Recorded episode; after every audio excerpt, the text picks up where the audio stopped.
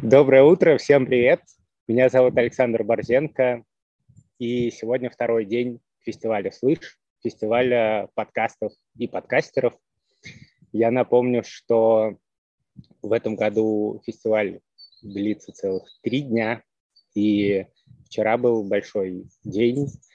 Вчера была такая большая секция, посвященная бизнесу в подкастинге.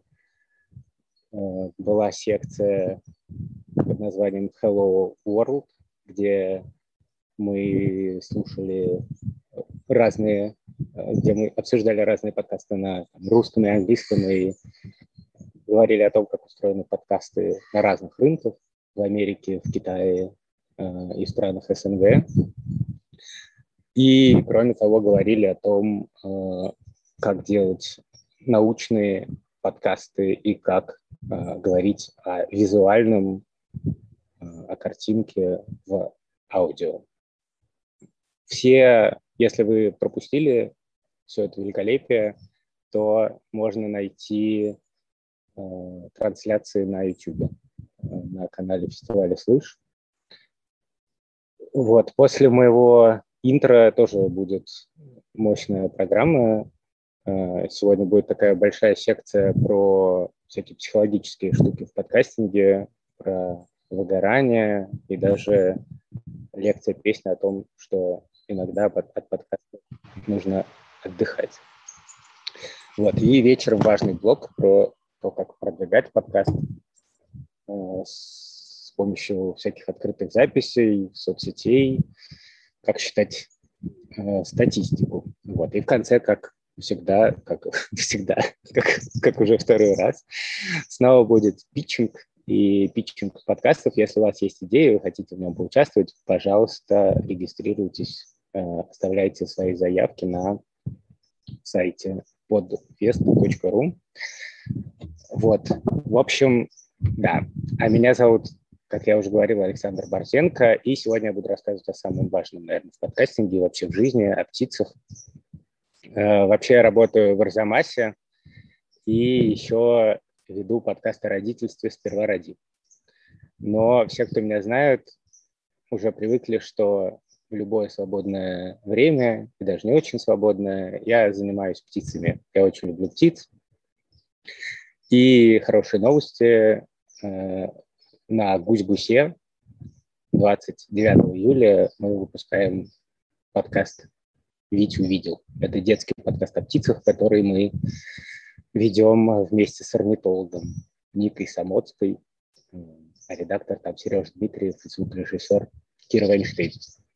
Сегодня в качестве интро э, я буду рассказывать о птичьих голосах. Мне кажется, тема связана с подкастами.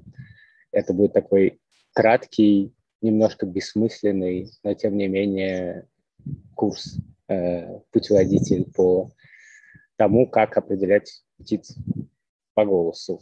Э, в общем, давайте начнем с того, э, зачем вообще птицы поют.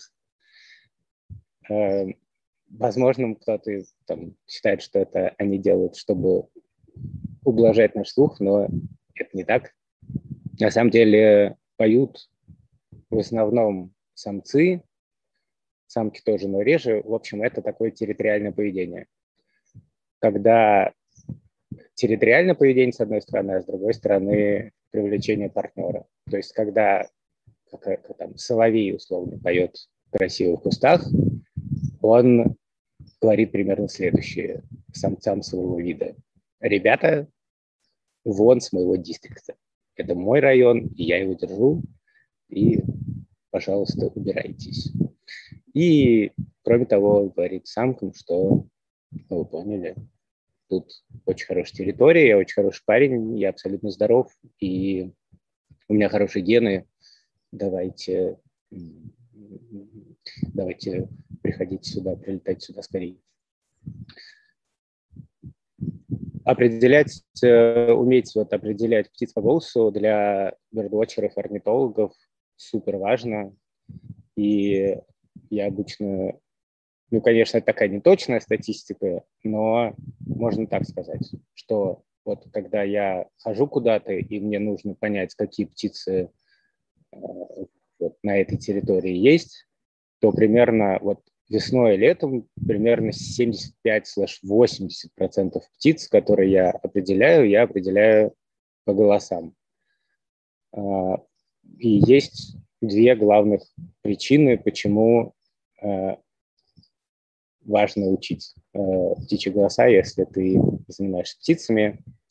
Первая причина такая, что все птицы, очень многие птицы друг на друга страшно похожи. И по внешнему виду их определить сложно. У меня еще, ко всему прочему, нарушение цветоощущения, чтобы всем совсем было хорошо. И по оттенкам там мне тоже, например, не очень получается. Вот вы можете посмотреть на там, пеночку, тиньковку и пеночку, трещотку и найти какие-то отличия, но представьте себе, что вы где-нибудь в поле, а птица прыгает среди листвы. Вот. То есть некоторые птицы по виду определяются по таким признакам, как оттенок лап, например, оттенок, ну, вот, какого цвета у них лапки. И то это не самое точное определение, не самый точный признак. Вторая причина, что птицы довольно скрытные ребята, и чаще всего их слышно, а не видно. Вот я нашел в интернете, да, все фотки, если что, из интернета, но на всякий случай. Это бородатая неясность, если вы, я думаю, вы ее видите, но вот если бы она закрыла глаза, мне кажется, это было бы еще сложнее. Птицы классно маскируются. Вот, дальше я хочу показать просто на примере шести самых таких, ну, очень распространенных видов, самых банальных, как орнитологи, бердвотчеры запоминают голоса, потому что вообще-то это довольно сложно. Птичек много, голосов много, и приходится выдумывать всякие приемы, хитрости, мнемонические правила, чтобы научиться отличать один голос от другого. И это, это супер крутой разнообразный мир. Вот. Я решил начать с черного стрижа, потому что они постоянно здесь летают э, у меня над головой, и я не исключаю, что над ваш тоже, если вы где-то на природе. Э, черный стриж, у него голос предельно простой. Я надеюсь, будет слышно.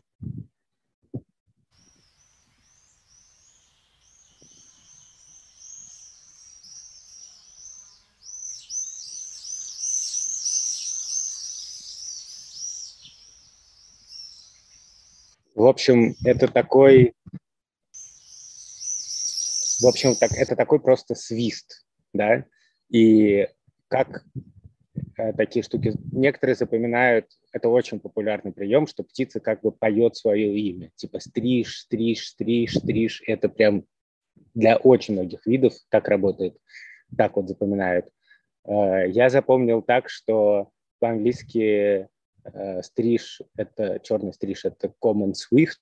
И я запомнил, что вот common swift, common свист. И как-то это у меня сложилось в голове. И я теперь более-менее их определяю. На самом деле это не так сложно, потому что, в отличие от многих других птиц, стрижей чаще всего видно еще, помимо всего прочего. Фан-факт про стрижей на, на память. Просто меня всегда это поражает. Я всегда об этом всем детям и всем людям рассказываю, что стрижи могут не опускаться никуда, ни на землю, ни на ветки, а быть только в воздухе э, больше десяти месяцев. Ну, типа, там, как точно доказано, по-моему, десять месяцев. Они спят в воздухе, они пьют в воздухе, они едят в воздухе, они все делают в воздухе, и это невероятно. Следующая птица тоже очень распространенная, называется она большая синица, она есть в любом дворе.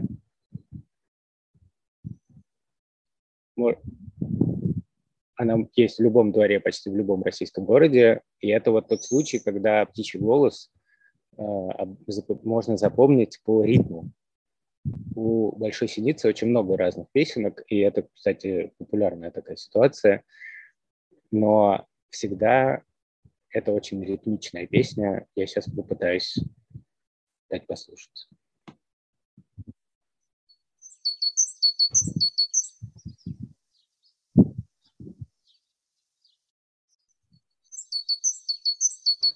Вот это такая трехсложная песенка. Ой, мамочка, куда я? А, вот тоже большая синица, чуть-чуть другой голос, но тоже очень ритмичный.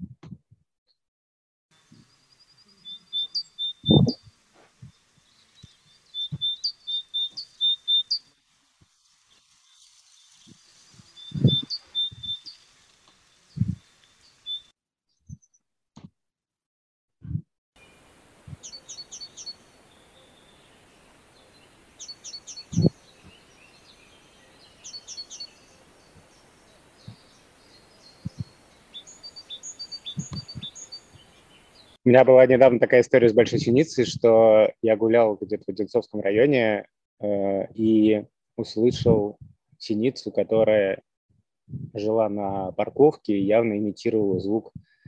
Э, вот, короче, когда кликают на сигнализацию, я не знаю, как это называется, и пела как совершенно удивительно, не похожим на синицу голосом, но это тоже было супер ритмично. В общем, вот такая большая синица. Вот эта песня, птица, которую, может быть, ну, реже как-то люди видят, хотя она тоже супер-супер распространенная. Это зяблик. И вот на примере зяблика я хочу рассказать о таком способе запоминания по структуре песни. Дело в том, что у зяблика в конце есть то, что называется росчерк. Он как бы расписывается в конце. Сейчас я постараюсь дать тоже послушать.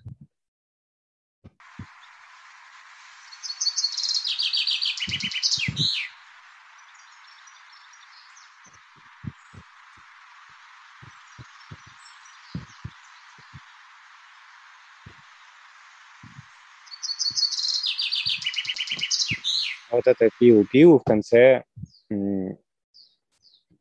помогает э, отличить. Вот я просто объясню, как это выглядит на практике, что вы начинаете учить голоса, и более-менее все перемешано. И э, выходите там в лес, только вы выучили зяблика, слышите какую-то песню, и вот непонятно, то ли зяблик, то ли не зяблик. И нужен какой-то вот признак характерный, чтобы точно убедиться, да, это зяблик. Вот, например, э, песня «Зяблик» очень похожа на э, песню «Пеночки-веснички», и обычно в определителях говорят, там, что чуваки обращают внимание на вот этот самый э, росчерк в конце. У зябликов, да что ж такое, у зябликов, э, как и у многих других птиц, на самом деле совершенно не только есть песня, есть так называемые позывы, или позывки, есть всякие тревожные позывки, тоже весьма характерные. Есть специальные там голоса, которые птицы издают, когда летят. Вот у зяблика есть суперинтересный звук, который по-английски называется rain call, а по-русски он называется рюмение. То есть зяблик рюмит или рюмит, я не знаю. И я нигде больше не встречал этот глагол, кроме как вот применительно к этой песне зяблика. Считается, что зяблик ревит к дождю. Вот такой у него голос.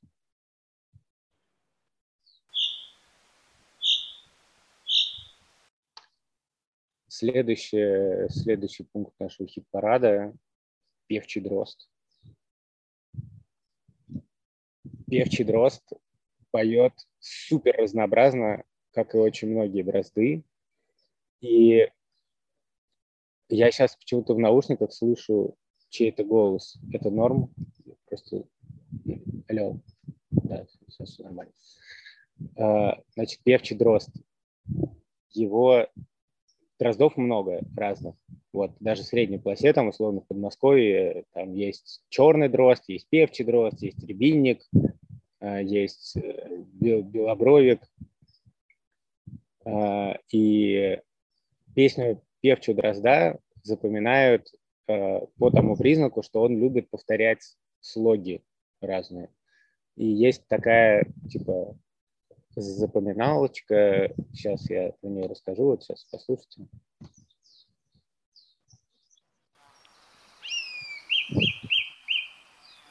В общем, он как будто говорит: «Филипп, Филипп, приди, приди, чай пить, чай пить», повторяет слоги. Это какая-то явно довольно старая, старый ремайндер. «Филипп, Филипп, приди, приди, чай пить, чай пить».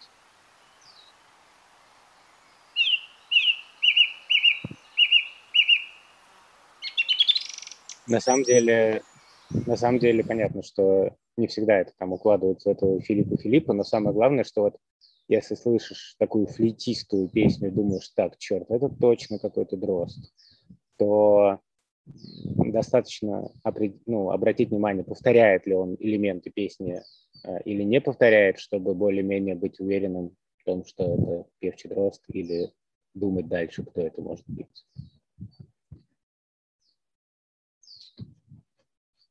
Обыкновенная овсянка.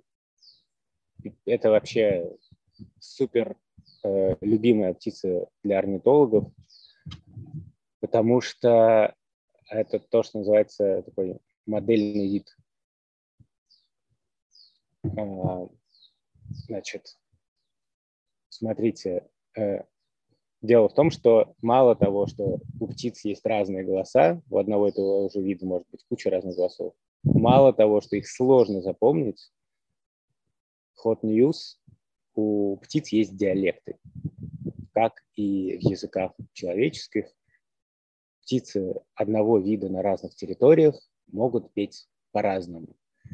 Вот если... И это такая очень-очень интересная штука, очень широкое поле для всяких исследований. И дело в том, что птицы друг другу подражают, птицы мигрируют, набирают чего-то. Птицы иногда бывают то, что там инвазии совершают. То есть, например, та же обыкновенная овсянка. Вот страна инвазии такая, это Новая Зеландия. Вот в девятнадцатом веке из Великобритании обыкновенных овсянок привезли в Новую Зеландию. И... довольно через какое-то, какое-то время выяснилось, что новозеландские овсянки и британские овсянки поют совершенно по-разному. Вот так звучит овсянка такая, к которой более-менее я привык в, в Латвии, там, в Эстонии и, в общем, в Подмосковье тоже. Считается, что она поет следующую песню «Мужик, мужик, вези сена, не тряси».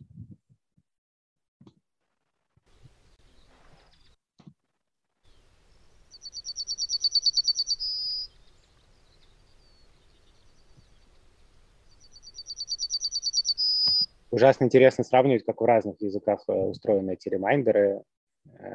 Например, по-латышски она говорит «дзер-дзер пиену», то есть «пей-пей молоко». Но, в общем, самое главное отличие – это то, что вот она поет сначала быстро и потом ноту вверх. Ой.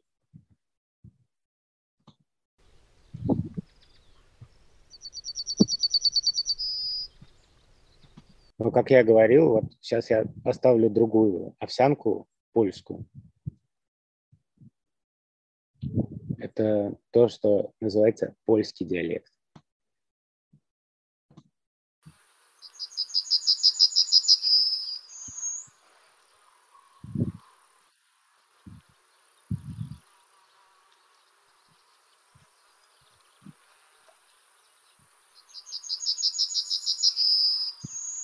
Вот если вслушаться, это надо реально вслушаться. На самом деле это очень хорошо видно на сонограмме, что в конце она, помимо того, что она вот поет «Мужик, мужик, вези сено, не тряси», она еще дает очень тихую, тонкую, высокую ноту в конце, уже после песни.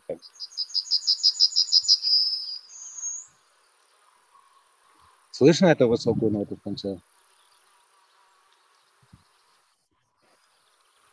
В общем, если услышите такую овсянку, вы знаете, что, возможно, она прилетела из Польши или вы находитесь в Польше.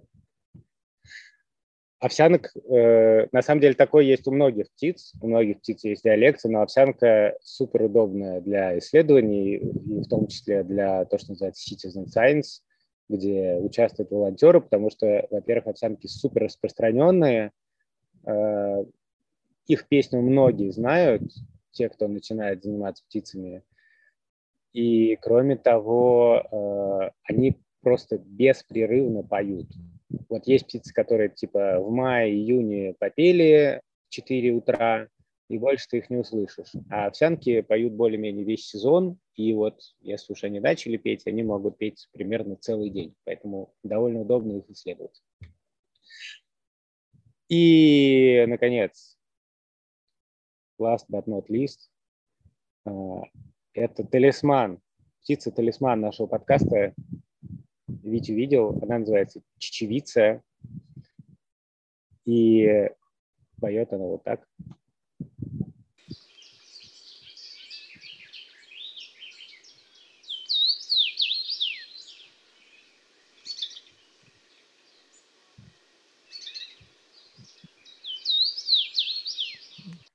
В общем, открою секрет. Наш подкаст называется «Витю видел», потому что это такое есть правило, вот как запоминают э, чечевицу. Считается, что она спрашивает: «Витю видел?» Вот это вот ее голос, это как будто она спрашивает: «Витю видел? А Витю видел?»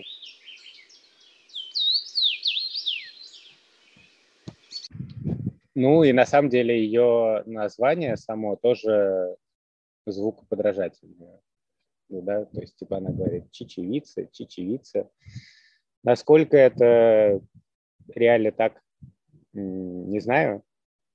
В смысле, каждому слышно по-своему, но мне кажется, что это супер мило, что птицы спрашивают, где Витя, и все время его ищут. И это тоже такой простой вид, чтобы запомнить. По-английски она поет «Nice to meet you». Там тоже, в общем, похожие, похожие записи. Вот Астериха мне пишет, что есть вопрос, как можно спать в воздухе. На самом деле, стриж... Ну, я не могу дать суперкомпетентного ответа.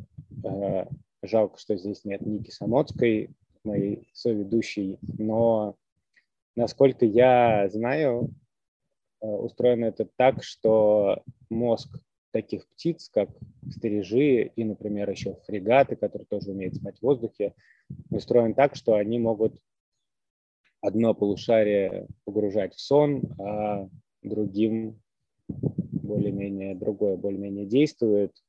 И на вот восходящих потоках воздуха они могут держаться и так спать, перезагружать свой мозг.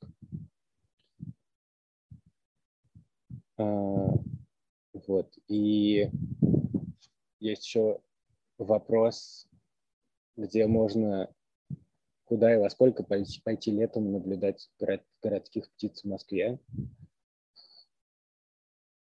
В общем, на самом деле, как ни странно, Москва довольно крутой, крутой город для бёрдвотчинга. Сейчас, конечно, не самый лучший сезон, но, с другой стороны, у вас не поедет крыша. Вот, если в мае выйти там, ранним утром в парк, то от обилия просто птичьих голосов можно, по-моему, съехать просто кукухой. Поэтому, может, и неплохо. В общем, я бы советовал пойти, например, в главный ботанический сад.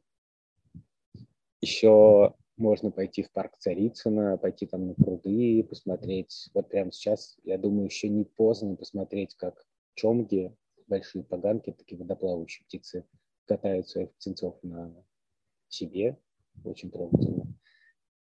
Можно пойти в Битцевский парк, в Исмаилово. В общем, на самом деле в Москве реально любой парк. Вот около МГУ очень крутой сквер. Там живет ушастая сова. И даже не одна.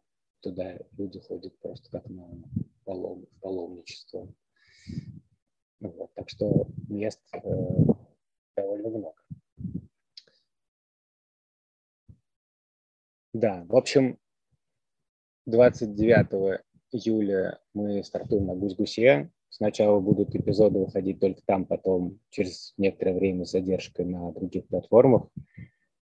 Мы делаем именно детский подкаст, хотя мне кажется, что его вполне можно слушать и взрослым. Если пытаться сформулировать главную мысль, то мне очень хочется показать, что э, вот на мир можно смотреть через разную оптику. Я увлекся бердвотчингом в две тысячи семнадцатом году и с тех пор вообще по-другому стал ходить по городу. То есть я иду до своей работы, типа минут двадцать, и помимо того, что я могу слушать подкасты, я еще могу слушать птиц, могу смотреть на птиц. В Москве на самом деле есть совсем не только голуби, вороны и воробьи. И это мне дает совершенно другое представление о городе. Там вот я, я иду мимо башни МИДа мрачной на Смоленке и знаю, что там живет сапсан, и каждый раз смотрю, если сап, сап, сап, сапсан такой сокол, очень крутой. Если он на верхушке, кружит ли он там вокруг шпиля или нет. И с голосами это еще, мне кажется, круче и отчетливее, что ты все время можешь слушать, какие птицы есть вокруг тебя. Если есть еще какие-то вопросы, задавайте, пожалуйста. Я их не слышу, но мне их передадут. Еще вот, например, очень частый вопрос про то, существует ли птичий шазам. И я обычно на него очень скептически говорю, что нет, нормальных шазамов нет, их все время пытаются изобрести, но это все не работает. Но на самом деле в последнее время вот с развитием нейросетей появились реально крутые приложения, которые могут помочь определить птицу по голосу. Например, есть такое приложение Bird Nerd. Это приложение э, Корнельс, Корнельского, Корнельского университета, орнитологической лаборатории. Они его прям очень долго и по всей науке разрабатывают. И, конечно, там у них есть некоторые сложности с интерфейсом, оно часто ошибается, но в целом оно норм.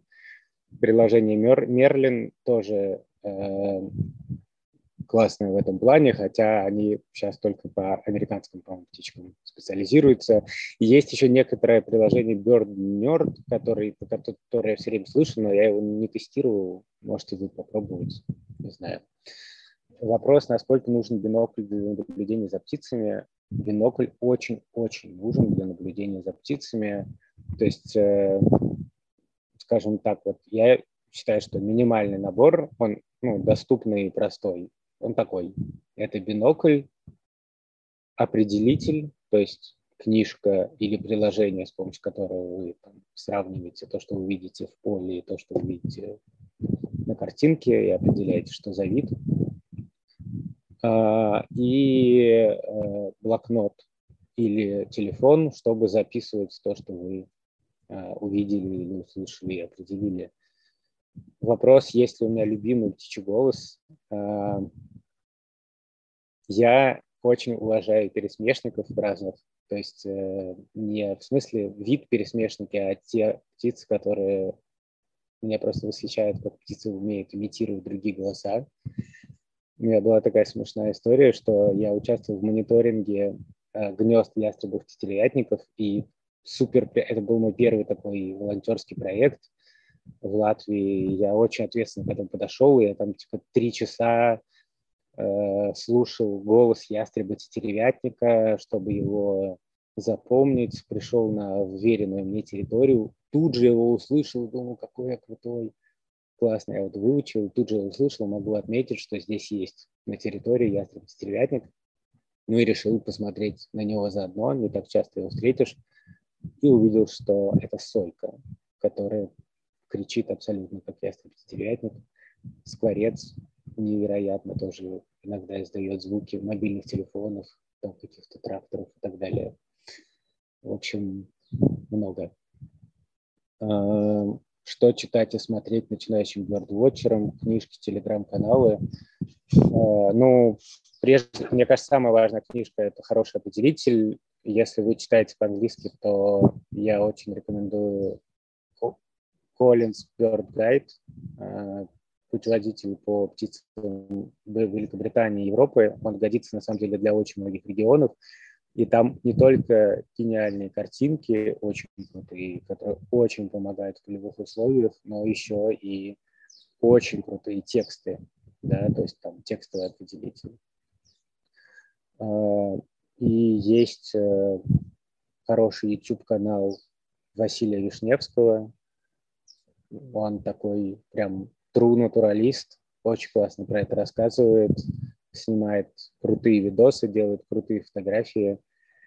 Не могу не порекомендовать канал Birdwatching Moscow, который ведет, собственно говоря, Ника Самоцкая, моя соведущая. И Birdwatching Moscow — это не просто Telegram, Instagram и Facebook, это целая комьюнити, и главное — это экскурсии. То есть, если вы хотите начать наблюдать за птицами и живете в Москве, если так случилось, то очень хороший способ – это пойти на экскурсию. Стоят они какие-то просто копейки, насколько я помню, и очень-очень крутые. Там прям true крутые профессиональные орнитологи рассказывают, водят по московским паркам. В общем, найдите в соцсетях Birdwatching Moscow, и всем рекомендую. И скромно порекомендую свой телеграм-канал, который называется «Северный глупыш». Там я пишу о своих прогулках, наблюдениях и прочих штуках, связанных с птицами. Вот. На самом деле, если говорить про книжки, то я в детстве очень любил такого писателя Геннадия Снегирёва. Вот. Был такой пантеон классический, Сетон-Томпсон, ну, для людей, которые любили животных. Сетон-Томпсон, Даррелл, и, и мне кажется, к ним еще можно присоединить Хэрриота. Вот, книжка про ветеринара, отца ветеринара. Но я любил всяких таких. Да, еще Бианки, конечно, они так для более младшего возраста. Но Геннадий Снегирёв — это мой просто топ. Мне кажется, что самый недооцененный просто писатель про животных. И я сейчас ловлю себя на том, что кучу вещей я узнал из этих книжек. И еще, конечно, книжки Формозова. Тоже супер крутые. Я не знаю, вот я как-то подсовывал их своим детям. Не то, что они супер классно заходили, в отличие от Дарова, кстати, который заходит, мне кажется, всегда во всех возрастах. Но не знаю, мне, в общем, кажется, что очень э, классно. Вопрос от э, Гриши Пророкова. Александр, когда вы поняли, что птицы и подкасты – это идеальное сочетание? Ой, на самом деле...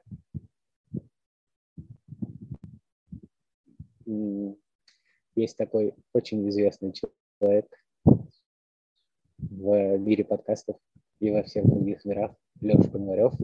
В общем, мы с ним работали в разных изданиях. Вот когда мы начали работать в Розавасе, у нас была такая традиция, что мы ходили на, на улицу Остоженко за шавухой. Вот. И вот вообще, и когда мы ходили, довольно часто наши разговоры сводились к тому, что он начинал что-то трындеть про птиц. Вот мы сидели с шаурмой и наблюдали за белыми трясогузками. И я рассказывал Лёхе все, что я знаю про белых трясогузок. Однажды мы у храма Христа Спасителя встретили жулана. Это такая не, совсем не самая частая для птицы, птицы для центра Москвы. И я ему рассказал потрясающие эволюционные новости про жуланов и про сорокопуты в целом. И вот Лёха сказал, что, блин, ты, типа, можно вообще подкаст с тобой сделать. Вот. На самом деле, мне кажется, вообще это не паханное поле, потому что там очень много, ну, почти не пахано. Вот есть, на самом деле, подкаст «Птичий язык», Влада Лихотем, но все равно это огромное пространство для исследований, потому что там, вот, опять же, у птиц есть диалекты, у птиц есть всякие суперкрутые темы, связанные с голосами. И, и И кроме того, вот подкаст «Витю видел», у нас такое мотто, да, что мы рассказываем невероятные истории о птицах и о том, где их найти. И истории о птицах реально невероятные. То есть, если ну, говорить там про биологию птиц, про поведенческие штуки, черт, это крутые ребята. Начать с того, что птицы — это динозавры, как знает любой подписчик Гусь-гуся. А еще вопрос, чем отличается birdwatching от орнитологии. Ну, на самом деле, отличается так, что орнитология — это наука.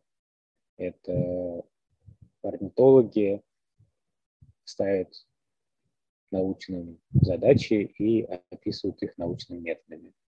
А birdwatcherы — это огромное пространство просто там от просто «Ой, я люблю птиц, и я делаю кормушку, и стараюсь заботиться о птицах на своем участке», до людей, которые, по сути, уже орнитологи. То есть я действительно знаю много birdwatcherов, которые э, настолько поехали кукухой, что э, публикуются уже в нормальных там научных журналах.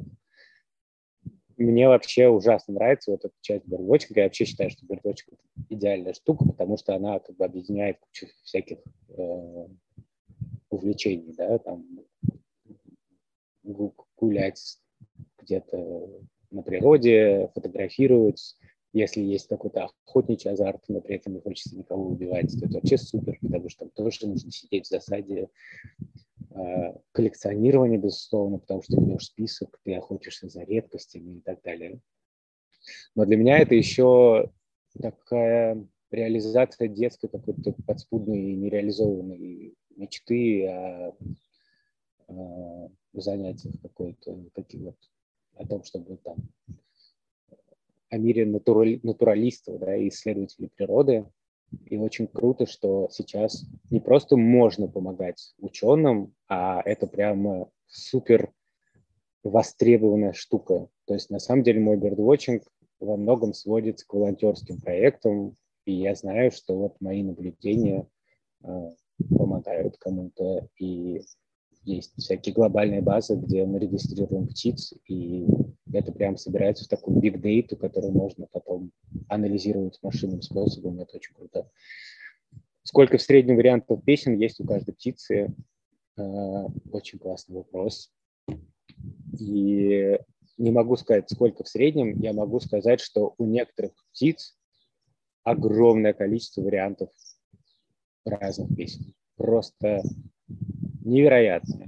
И там какие-нибудь соловьи поют очень по-разному, дрозды поют очень по-разному, скворцы поют очень по-разному, а, нек- а у некоторых прямо вот совсем невероятный репертуар, типа тысячи песен, а, тысяча, скорее, так, скажем так. И вот очень интересный вопрос, зачем это нужно. Есть довольно распространенная гипотеза, что если самец этого вида, чем больше он знает птиц, тем нагляднее он демонстрирует самкам, что у него классные гены, что он очень толковый чувак, который может выучить и запомнить кучу песен. И поэтому вполне выгодно с ним э, спариваться и выводить э, потомство. Как birdwatcher чем-то помочь науке? Ну, на самом деле, очень просто, реально. Если вы живете в России, очень полезно э, зарегистрироваться на сайте э, рубирдс точка ру. Онлайн-дневники наблюдений за птицами, скачать приложение соответствующее э, и отмечать там свои наблюдения. Особенно, если вы живете в Подмосковье. Мы сейчас делаем атлас э, гнездящих птиц Московской области, и нам чудовищно не хватает волонтеров. К сожалению, там довольно высокий порог входа, то есть нужно чуть-чуть разбираться уже в птицах, чтобы участвовать в таком проекте. Но даже если вы начнете потихонечку регистрировать там синиц вокруг себя и чуть-чуть понимать, как они отличаются одна от другой, в смысле разные виды, и все это вносить в базу, это будет супер круто. Есть очень крутое приложение iNaturalist, международное. iNaturalist – это приложение, помимо всего прочего, с нейросеткой, которая умеет определять не только птиц, но и всяких букашек, и всякие травинки э, по фотографиям. И когда вы их регистрируете, то это все попадает в общую базу, и человек может там взять, вот, кажется, что это вот я сейчас сижу на просто простом участке, я открою iNaturalist, оказывается, я живу, я сейчас нахожусь там в мире таких-то травинок, таких-то букашек, таких-то птиц. Я, например, обнаружил, что на Красной площади зарегистрирована мушанка лежачая, и я был уверен, что это шутка про Ленина, но потом понял, что реально там есть некий мох, мох который называется мушанка лежачая. Я был в полном шоке. Есть ли русское название этого занятия? К сожалению или к счастью, я не знаю, очень, да, с этим трудности. Это очень часто спрашивают, почему вы называете birdwatching таким словом. На самом деле практика показывает, что просто нету аккуратного, хорошего русского аналога, удобного. Оно, русские аналоги или очень неточные и вводят в заблуждение, или они очень просто громоздкие. И поэтому вот язык рассудил так, что реально практикующие люди привыкли к этому слову, появился глагол birdwatchить, еще есть слово birding и birdить, пошли birdить, пошли на birding, и все окей, как бы всем норм, а до тех пор, пока ты вот, ну, не попадаешь, ну, короче, многим это не нравится, но так и есть. Вопросы от Астериху, который, вероятно, будет одним из последних, потому что наше время заканчивается, какой у тебя последний лайфер. Последний лайфер – это каменный воробей. Мне так повезло, я поехал с замечательным, с замечательным проектом «Кружок» в Дагестан вместе с Юрой Сапрыкиным, с которым мы ведем подкаст «Сперва роди», с нашим саунд-дизайнером, которого все, ну, я не знаю, многие знают, Ильдаром Фаттаховым. И, конечно, в Дагестане я рассчитывал на гору лайферов. У меня их было всего десять, и я как-то немножко из-за этого переживал. И в последний день мы поехали там купаться на речку.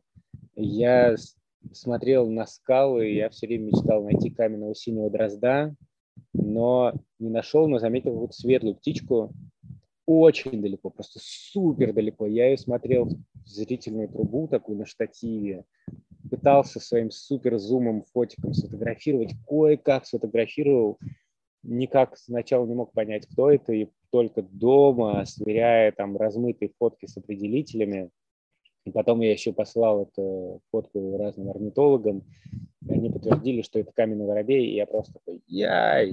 Почему я так обрадовался еще? Потому что мы записывали эпизод про воробьев для «Витю видел?», и я рассказывал о том, что бывают разные воробьи, и почему-то именно каменный воробей превратился в какой-то мем.